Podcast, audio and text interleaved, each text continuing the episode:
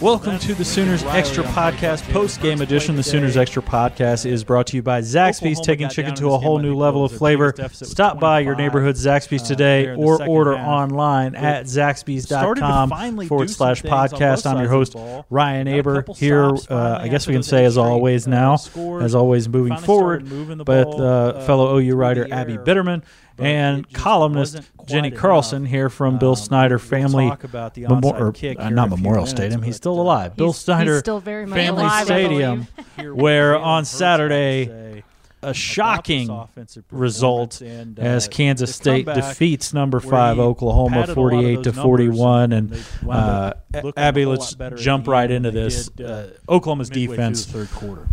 was not good at all. It started off really well. They had a, a, a three and out with uh, was I believe their eighth consecutive stop on, on an opening drive to start the year, but then everything just came tumbling down.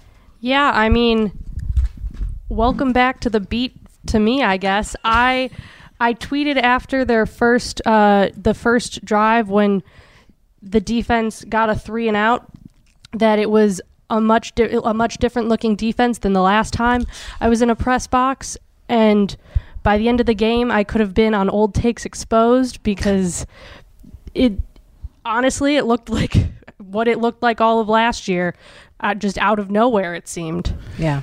Felt very much like that. I think you referenced it, Ryan, that Texas Tech game with Pat Mahomes three years ago, but in a vastly different way because K State scored all their touchdowns on the ground. Pat Mahomes passed everything he got his hands on. So, uh, different look, but still just all those possessions, eight straight possessions that K State scored on, just unexpected after the way the defense had played the first seven games. Yeah, and once again, I mean the numbers aren't overwhelming for Kansas State. 213 yards passing, 213 yards rushing, exactly split down the middle, 50-50, 426 uh, total yards. Uh, th- those aren't overwhelming numbers, although they're the worst numbers that Oklahoma's allowed uh, all season. But the the eight consecutive drives with scores, the lack of turnovers yet yet again uh, was a big factor in this one. I mean, if one of those drives, those eight drives, uh, winds up being a turnover instead of a score, this is a completely different game. Uh, let's hear what Alex Grinch had to say about the defensive woes and that turnover problem. thought uh, you know once again lack of takeaways um, reared its head. Um, we talked about takeaways equal victory, and, and, and it hasn't it hasn't applied yet, but it certainly applied today. And we knew we were going to come down this road at some point.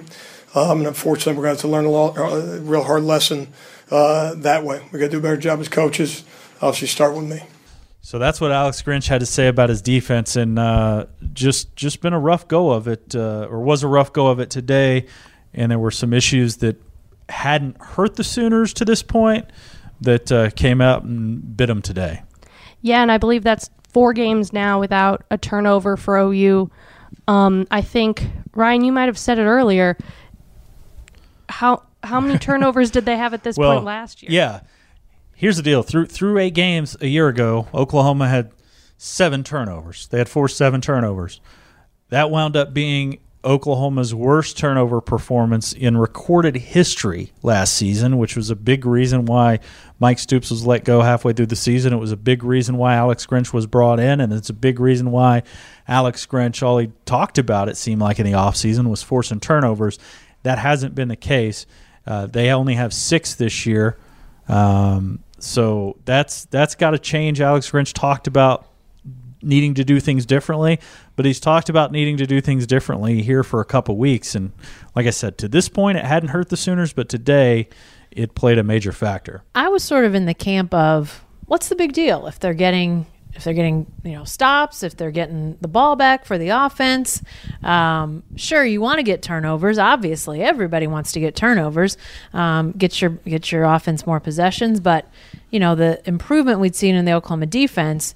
You know, you weren't saying you know missed tackles and um, you got to make up for uh, wide open receivers and all sorts of problems with turnovers. But today, on a day when they missed tackles, when they let receivers run open, they had a secondary that, that was already thin get thinner with the ejection of Parnell Motley, a ill advised you know, dumb mistake. He he he let, gets in the heat of the moment, kicks an opponent, gets ejected, and then you have uh, then you have a Delarrin Turner Yell uh, have his helmet taken away, concussion. We assume uh, protocol did not play the second half, so you know it just compounded the issues when you don't get the turnovers, and they just didn't have that standard out there and it it just now I mean it was hanging over him before, but then when you're in a game where you need those to switch the game, it almost becomes the pressure becomes almost too much. And and Oklahoma had been also the defense had been so good so far this season at stopping teams on third down, and there was just hardly any of that today. Yeah, it was the third down defense was was atrocious and they had uh, they were six of thirteen, which statistically is not great, but not terrible. But four of those six were 10 yards or longer third downs that K State converted, and two additionals that don't count against those statistics were penalties that gave K State first downs that were over 10 yards also. So there are half a dozen third downs where you're in third and long and you can't get off the field. Yeah, Jenni, I, and I touched on this in my story that to me, the drive that sort of highlighted the problems in this game for the Oklahoma defense came when Oklahoma was ahead there uh, early in the second quarter.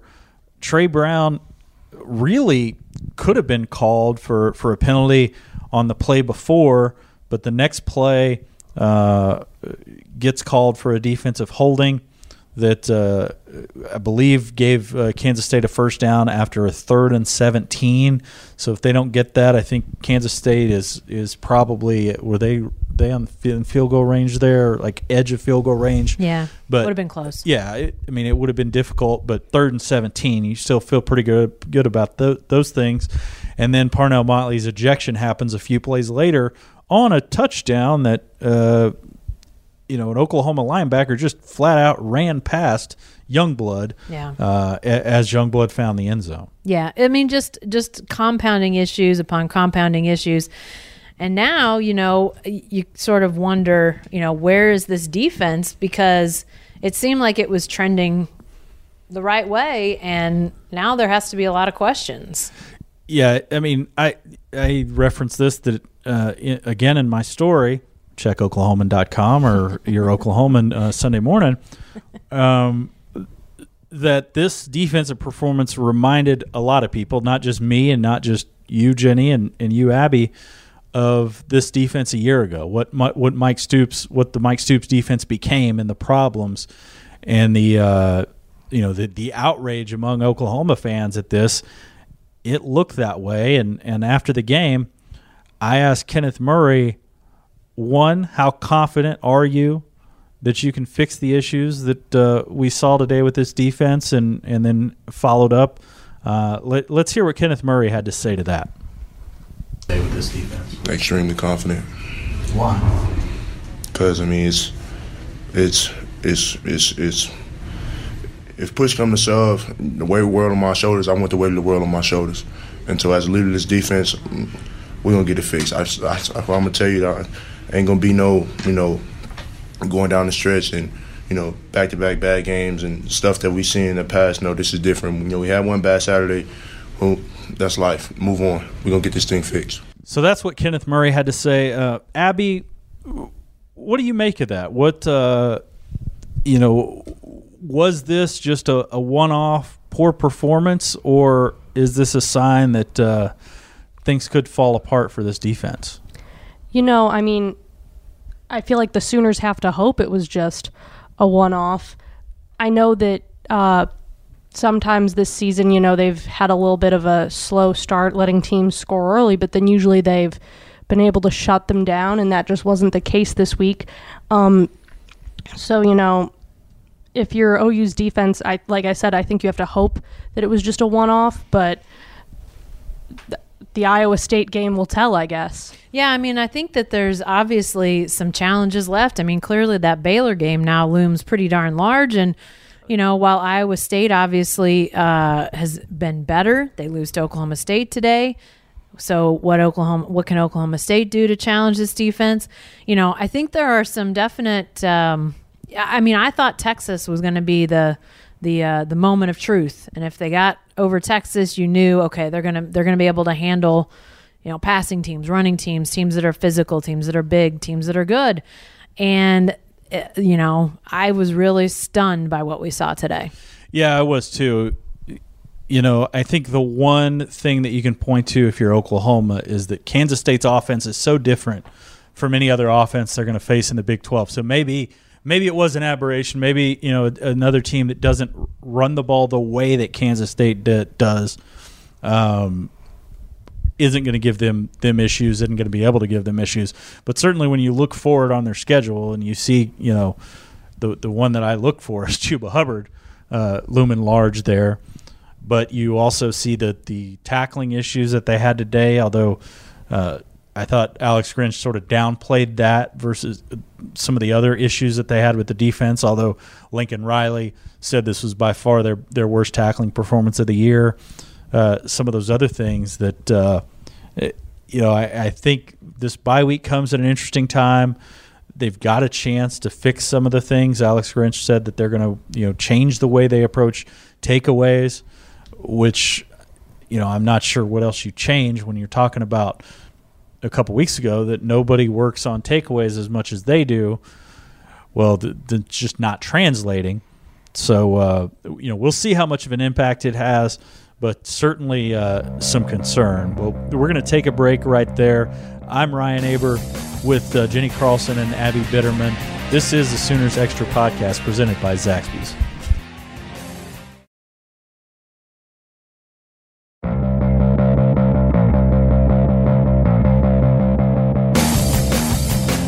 Welcome back to the Sooners Extra Podcast, presented by Zaxby's, taking chicken to a whole new level of flavor. Stop by your neighborhood Zaxby's today or order online at zaxby's.com forward slash podcast. Uh, okay, we talked about defense and everything that went wrong with the defense in the first segment, but uh, Jenni, there's a whole lot that went wrong offensively. And I, I know, obviously, you look at the, the 41 points that they scored, and Yep. that, that number is great. Uh, but some very concerning things on that side of the ball for the Sooners. One, you know, they couldn't answer early when uh, when Kansas State started punching back uh, with with what they were able to do offensively, and that really to me started with the fact that Oklahoma never established any kind of run game. Jalen Hurts in the scrambles had a lot of yardage, finished with uh, just under 100 yards, was it 96 yards rushing, I 96, think, yeah. had the three touchdowns. But there's a big number that uh, stood out to me, and that's Trey Sermon and Kennedy Brooks only getting the ball three times. Let's listen to Lincoln Riley real quick and, and see what he said about that issue. Yeah, I mean it's definitely, you know, it got tough there at the end of the game just with the scenario of having to score a bunch um, and in a short amount of time. So that obviously was a factor. Um, but yeah, we didn't we didn't run the ball the way that, that we're accustomed to running it from the tailback position. So that's Lincoln Riley on Trey Sermon and Kennedy Brooks only getting the ball a combined six times. Gosh, what was it? They had uh, tw- 11 11, yards. yards. between them. So uh, not a good rushing performance. Jenni, uh, what do you make of that? Is that just not getting into a flow Yeah. early in the game with play calling as much as anything else? Obviously, they got behind and, and had to start figuring out other ways to, to move the ball quickly. Yeah. But this this wasn't just the fact that they j- dropped behind early. Yeah, because early in the game you didn't see um, you didn't see that um, you didn't see that kind of commitment to running the ball, and I mean, this game went sideways in a lot of ways. But I think um, you know there were times in the first half, especially as Oklahoma you know loses Parnell Motley on defense. I don't remember if I said it to you guys or sent it out in the Twitter sphere or what, but you know basically that Oklahoma needed to do some ball control. I mean, not really something that they do a lot of offensively. I mean, if they can score in two seconds, they'll do it. Um, but in this instance, it felt like they needed to give their defense a little bit of a, you know, just a chance to collect themselves. And instead, you know, that um, the decision, Lincoln Riley said after the game, he felt like it was a, a good play design that uh, uh, that flea flicker with Nick Basquine throwing the ball, but if you've got a Heisman Trophy candidate, I'm not sure I like that. But those were the type of things when you would have liked to have seen them maybe, maybe not in that instance. That was right towards the end of the half, but still, Yeah. not. and let's also remember that Nick Basquine's ball in that wasn't. it wasn't bad. thrown. It wasn't bad. Charleston Rambo should have caught it, and it, it tips off his hands and winds up in an interception. But But to get so back other things. to get back to your question of the run game, I think that that sort of is emblematic of an offense that, you know, in times when they maybe needed to be a little bit more controlled and measured, it was it was just not there. And the run game is a great way to do that. And you've got two guys that are really good running the ball. I, you know, I just thought it was weird that they didn't give them a little more of a chance. Yeah, absolutely. I, I'm right there with you. I thought they should have been able to uh, move the ball on the ground earlier or get those guys opportunities early. And early, I'm talking the second quarter and the third quarter. You know, the third quarter before things sort of got away from them. Um, that it just there was seems like there were so many opportunities, but it's not. Uh, and Abby, I know you haven't been around this team all season, but it's not like this has been the only game where they haven't really been able to establish the run. Sometimes they've been bailed out uh, from it by big late performances by Kennedy Brooks. Um, sometimes they've been bailed out for it by you know Jalen Hurts putting up massive numbers, but um, this isn't just a, a one game localized issue. Yeah, and I was. I was gonna say, like you bring up Jalen Hurts bailing them out, having having a good number of running yards. Usually, I mean he he did have almost hundred, I think, but still, it like I don't know. Just in my mind, I can't think of a lot of running plays, and I think that th- a big reason that he had so many pa- that Jalen had so many passing yards too was that he had those two big seventy-yard throws, um, two of them. So there were a lot of times where it didn't look like this offense could get anything. Yeah. Jalen going Hurts put up uh, pretty good numbers by the end here. Uh, 96 yards rushing, three touchdowns, like I mentioned, 395 yards passing, one touchdown. I believe that was Hurts's uh, second best passing day in his career behind uh, a few weeks ago against Texas Tech. Let's listen now to Lincoln Riley uh, answer how he thought Jalen Hurts played today. I, I thought he did some good things. I mean, I did. I, I thought he, you know, threw the ball well, um, took care of the ball, you know, ran ran well. Um, you know, he, he did some good things. There'll be a few, like everybody, a few that, that he's going to want back, but I put him in a couple of bad positions. I thought for the most part he handled it pretty well. So that's Lincoln Riley on how he thought Jalen Hurts played today. Uh, Oklahoma got down in this game. I think what was their biggest deficit was 25 Yeah. Yep. uh, there in the second half, but started to finally do some things on both sides of the ball. They got a couple stops finally after those eight straight uh, scores. They finally started moving the ball uh, through the air, but it just wasn't quite enough.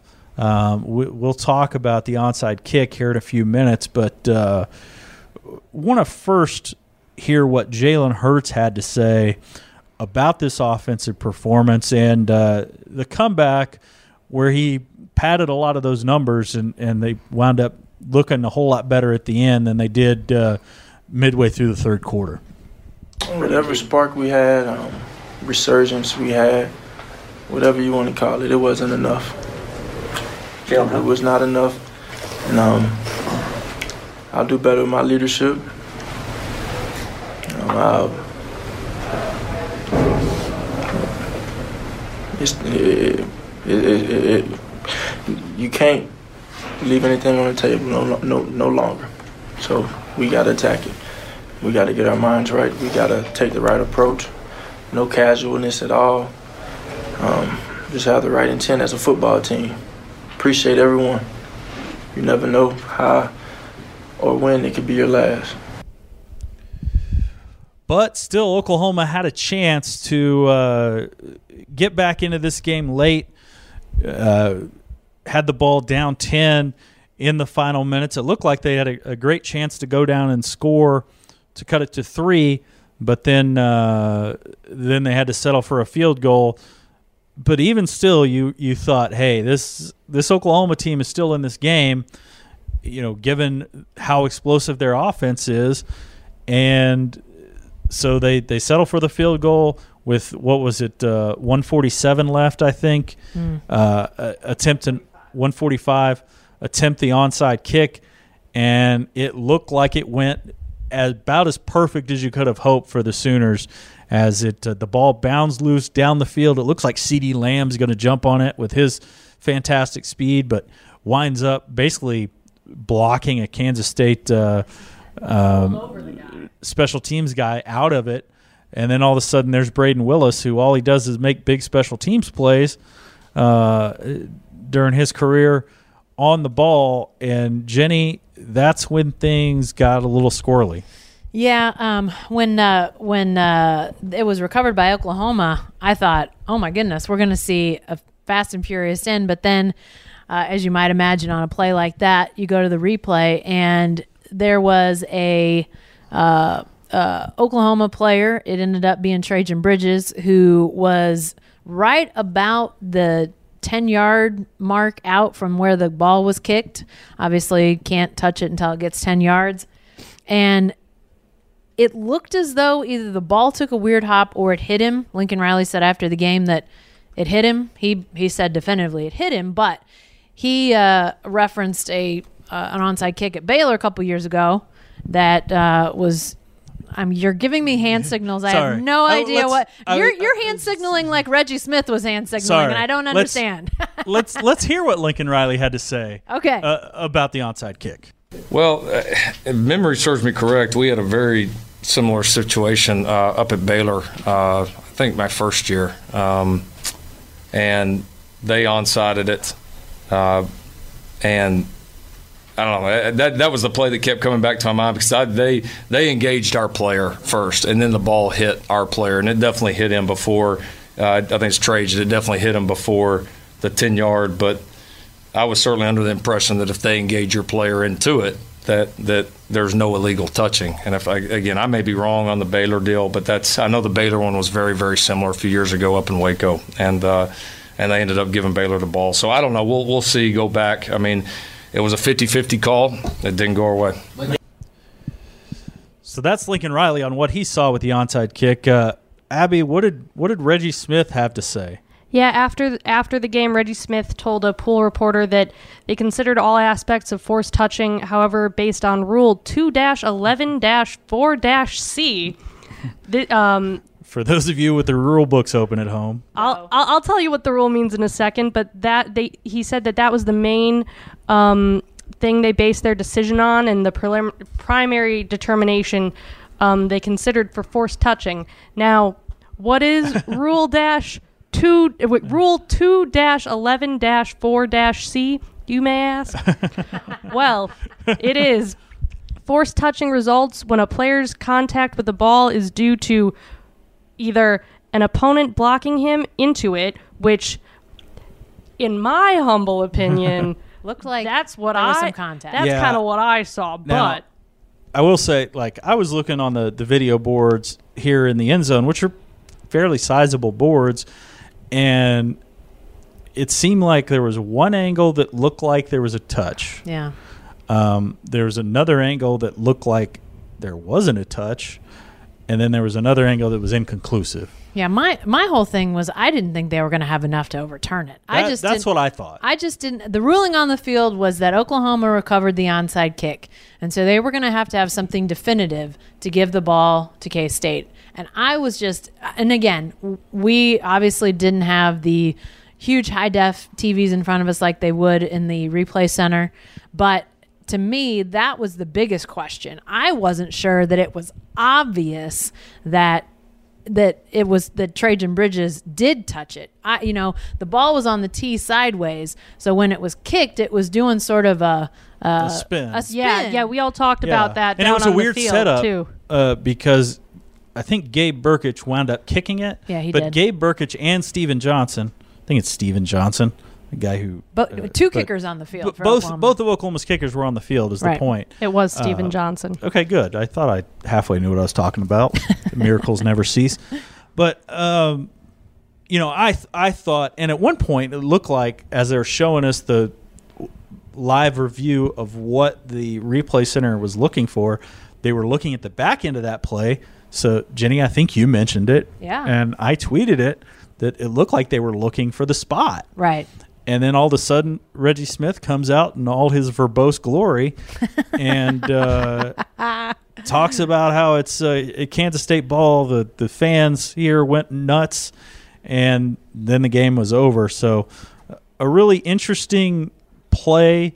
Um, uh, you know, I, I, I think I my, Reggie Smith's explanation wasn't really clear. No. Well, it wasn't clear at all. No. Um, my thought is that the they probably made the ruling that Trajan Bridges was going to hit it anyway, without the block into him. It's the only thing to me that makes any kind of sense. I guess. I, Uh, and I mean, I yeah. still think Oklahoma's going to ask the Big 12 for more explanation on it because you know if there it seemed like to me that Trajan Bridges was going he was he was in sort of a position that you wouldn't normally get yourself into. I mean, I know football players get themselves in weird positions all the time, but it felt like he was not he was not in a position necessarily to go field the ball. I thought he had been contacted, but maybe you're right, Ryan. I yeah, I didn't know. I didn't really feel like I understood a whole lot better what why they made the call they did based on what we heard from the pool report after. But um, I don't know if Oklahoma asked for more clarification. But if I was them, I think I probably would. Yeah, I think I would too. I feel like Rule two eleven four C is not is not That's not the answer you're looking yeah, for. Not not the answer I would accept if I was Oklahoma having having my having my whole game Right. come down to that one call. Well, and basically. potentially whole season because Yeah. you know if if this Yeah, well, we'll uh, we'll talk about that. Are you gonna do a segment hand here. sig- you gonna do a hand signal well, again? I'm, Like- I'm just gonna go. yeah talk Uh, to the hand. All right, we're, I'm done. We're gonna we're gonna take a break there. We're gonna come back in the third segment to talk about what this means for Oklahoma's future, uh, both inside the Big Twelve, outside. But uh, you're listening to the Sooners Extra podcast. We'd really appreciate it if you go on uh, whatever app you use to listen to our podcast and leave us a review. Thank you so much for doing that. We really appreciate you listening. This is the Sooners Extra podcast presented by Zaxby's.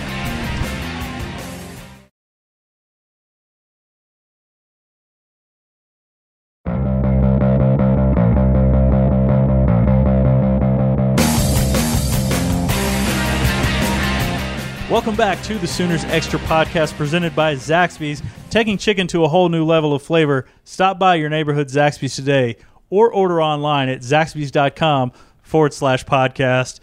Uh, Jenni, we referenced it right before the break. We'll let Abby uh, start off uh, with this one. Oklahoma's national championship hopes really take a hit there, uh, not only because of the loss, but uh, because of several other factors as well Yeah, I mean, that, um, that compound it. Oh, oh, definitely. They've had uh, losses in the past. I think going into this game, it was the first time they'd been undefeated through seven games since 2004.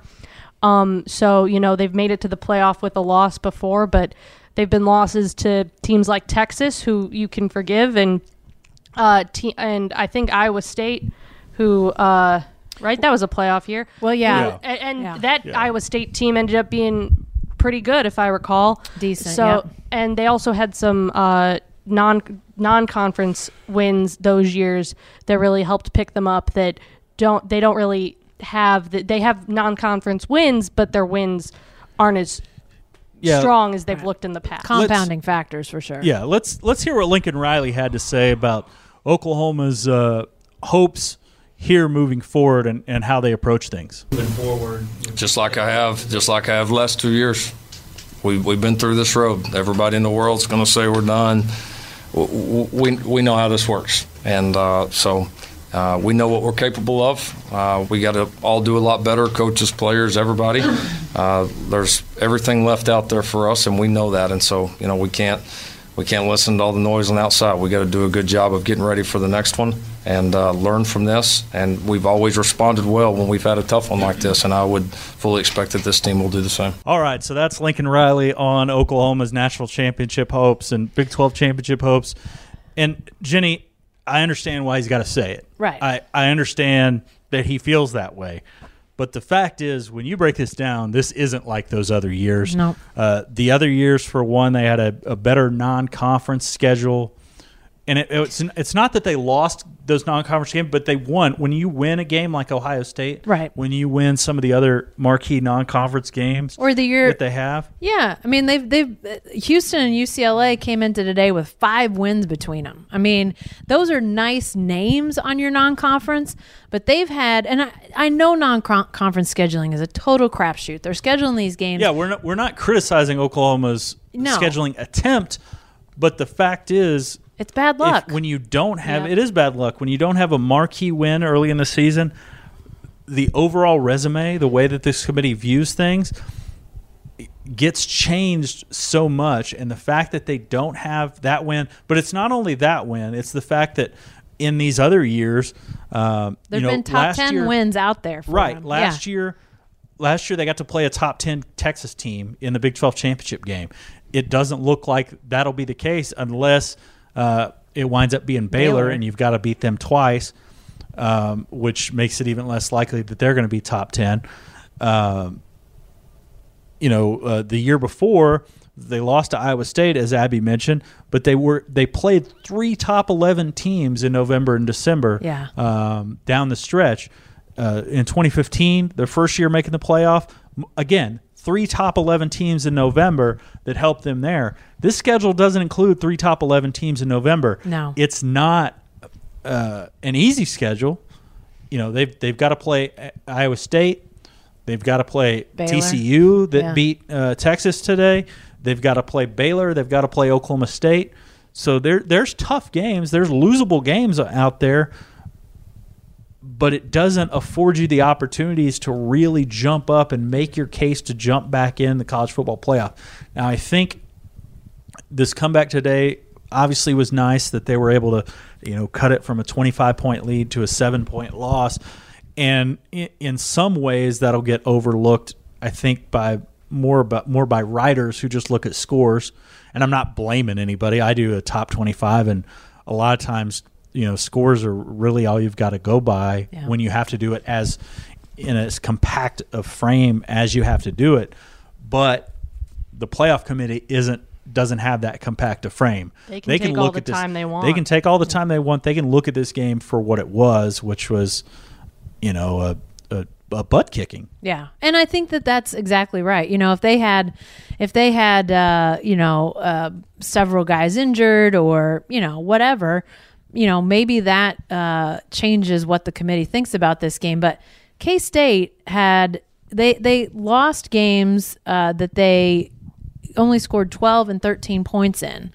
And, you know, that if you're then in that selection committee room and you see Oklahoma losing a game in which they give up 48 um, to, to that same team, I know that it's not about, you know, good defense, good offense, whatever, but that's not that is not a positive optic for Oklahoma to if if you lose uh, if you lose with you know only allowing K State something in the ballpark of those those type of scores, maybe the optics look a little different. But they just got trucked through much of this game. I mean, K State scored more points in the third quarter alone than they scored in those two losses. And the second quarter, they scored 17 in yeah. the second quarter as well. yeah, Um, unbelievable. And they scored at almost as many points uh, in this game, 48, as they did in the last three games, total 49. it's crazy. So you know this this isn't a juggernaut offense, um, and I, I think all of that combined, combined with a Big Twelve that looks like it's pretty. There's a lot of parity in this league, Yep. which is great for competitiveness and everything else. But I think it's not good for getting a team in the playoff that's not undefeated. So I think it's going to be really difficult, more difficult than it has been any of these other years, and more reliant on chaos uh, than any of these other years. To, to and they had to have a lot of chaos those other years to get in. So I think it's going to be really uh, really hard for them. I do love chaos though. It's so much fun. and it could happen. I mean, it could happen, but it's just such a high bar, and I- and, I th- I think the Big yeah. Twelve, I think the Big Twelve sort of being a, a lot. I mean, it's it's eh. It's just a lot of milk toast this year. I mean, Oklahoma was clearly running away as the best team in the conference. Now, what we've got is a great Big 12 race now after Yeah. today. But what we don't have is a legitimate uh, Clear college path. football playoff Yeah. contender. And I think it's magnified by the fact that uh, I think LSU's win today, if they go on, if LSU and Alabama, that winds up being the only loss for, you know, whichever team loses that game you know, you're going to have a really strong case for getting a second SEC team in the playoff that didn't even make the SEC championship game, uh, and and that just uh, you know that's disregarding whatever happens in the the east of that uh, conference. You and I were talking about this in the car on the way up here, and I said that if, you know, the Big 10 and the Big 12 and the ACC and the SEC all have really strong teams, uh, like really strong champions. And I think I also threw in there for fun if Notre Dame's undefeated or just playing really well, though Yeah, Notre Dame has one loss already. But yeah. But um but regardless if those like if those four conferences have really strong champions, I don't think that one conference should get two teams in, but I mean now I feel like like the scenario you were just describing seems very likely and very much And like the right thing honestly. you know, and and heck, when you look at the way the Big Ten's playing out, you know, Penn State and Ohio State, uh, we could have a similar argument there. Can you say that uh, you know uh, if uh, Penn State falls to Ohio State or, or vice versa? Can you say that the team that loses that game has a worse resume than Oklahoma, even if they were to go on and, and win the conference? So that that's all stuff that's going to play out, and cl- clearly all this stuff isn't going to happen. We always have some degree of chaos in November, but at the same time, it's got to be an enormous amount of chaos Yeah. uh, to to result in Oklahoma realistically being back in that hunt. More chaos has happened. Yeah, and uh, you know, two weeks ago we're we're at the Cotton Bowl and Georgia loses to South Carolina, and we think, oh my gosh, how could this happen? Then last week Wisconsin loses to Illinois. Oh my gosh, how could this happen? Boom! And today, we saw the exact. I mean, a top ten team losing to an unranked team. You know, Oklahoma's favored to win by three touchdowns, and that's. I think everybody sort of thought that was that was the way it was going to trend. So, you know, I, I, these things happen, but you still have to look and you can't say that that those losses those top 10 team losses to unranked teams are going to play out the same way if wisconsin can you know get through a rugged big 10 you know that that would change their dynamic obviously Yeah, they, they lost. Today they lost today, so that changes that. But you know, I think that that's where you, you know, all one a loss is not equal in Big Twelve in the Big Twelve in college football down the board because without these common opponents like you have in the NFL, it just doesn't play out that way. So it's just that's the that's the way it fell for Oklahoma with the Big 12 not sort of having another sort of you know obvious great team out there. Um, Baylor looks really good, but I don't know if that moves the needle like losing to Texas last year and then Yeah. beating them in the well, Big 12 and would. Baylor has the same issue about scheduling to, even a greater degree for Baylor. Right. Um, you know, Baylor has to go undefeated to have any shot with their schedule what it is going into the year. At least Oklahoma tried to schedule difficult. True. Uh, Baylor and I'm not blaming this on Matt Rhule at all, but we know what uh, you know. Art Briles wasn't exactly the toughest scheduler. Uh, Good point. Looking out there, and and Baylor's defenses looked really good, but you know who have they looked really good against? Um, One of Art Briles's many faults, by the way. Oh, he has many. I don't want to sidetrack this podcast, but Yeah, just saying. going off the rails here. um, but yeah, I, I think it's going to be really difficult for for at this point any Big Twelve team not named Baylor to get into the playoff discussion because Baylor at least has right. their um, their hopes in front of it. If they win, um, they're going to have an excellent shot to get in Absolutely. without massive amounts of chaos. Oklahoma needs massive amounts of chaos. That at is this interesting point. to think about right now. Two years Yeah. ago, Baylor wins one game, folks. You know, a year didn't think ago, the rebuild would go this quickly. Oh my goodness. That I mean, and it, maybe it will. Maybe we'll look back on this moment at some point down the line and say we were talking about Baylor making the playoffs. Wasn't that ridiculous? But yeah, and, and I'm not saying it's not ridiculous, but it's something that we've got to at least. But they keep winning. They've got a chance at least. You know, hell, uh, Minnesota has a chance to make Yeah, the playoff. if you're think there's undefeated, So anybody you're who's saying there's a chance. a chance. yes, a very small chance. Uh. but hey, we're gonna we're gonna wrap it up there. Uh, we'll be well. Some of us. Y'all will be back. Um, I'm gonna take. a little- I'm I'm going on the uh, disabled list this week. I will have uh, a podcast uh, with with Landry Jones a little later in the week, I think. But I think uh, Abby, Jenni, I think she'll be jo- they'll be joined by Barry Trammell. Uh, I think on Tuesday, Yep. y'all are going to record. That'll surely feature more uh, outlets to control your outrage if you're a Sooners fan.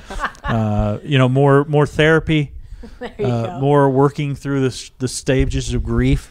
We're gonna play Um, some soft, soothing music. What what stage should people be at by then? Oh, I I mean, mean, everyone well- grieves in their own time. I think there'll be I mean- rage. I think there'll be a lot of rage. Yeah, I think I think anger lasts a long time Yeah. for the OU fan base. that's a good point. So I, th- I think that one is still going to be the case, probably until they get back on the field and play Iowa State, and then we'll see uh, where it goes from there. I hope to be back uh, for Iowa State week.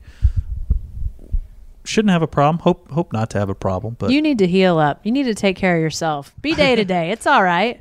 well, here's the thing, it, and we're getting off the rails here as this podcast extends. let it happen. so I've I've worked in this business since 1999, I think. I've missed two days of work. Um, I missed a day when I worked the desk in Muskogee, and I missed a day at the Oklahoman when I got into a car accident and couldn't sit down at a uh, a basketball game that I need to cover. So I had a a, a rib ish, issue. Those are the only two days I've missed of work in 20, what is it, 20 years now, 21 years. So this is going to be difficult for me. Yeah, but I've had shoulder surgery, and I know that yours you could have it to a varying degree. Yeah, we don't know. I don't know what's going to happen. But let me tell you, it'll pr- you might you may be at a point where you're like, yeah, no, it's okay if I can't work right now because it's Yeah. it's a painful time. So w- we'll see how I handle it, but I- I'll I'll be back uh, soon enough. I I trust that uh, these two amazing ladies and, and Barry Trammell will be able to hold down the fort uh, for for the OU coverage this week. But thank you so much for joining us. Uh, you can check out our work every day at oklahoman.com and every morning in the Oklahoman for the best OU coverage anywhere. Once again, the Sooners Extra podcast is brought to you by Zaxby's, taking chicken to a whole new level of flavor. Stop by your neighborhood Zaxby's today or order online at zaxby's.com forward slash podcast.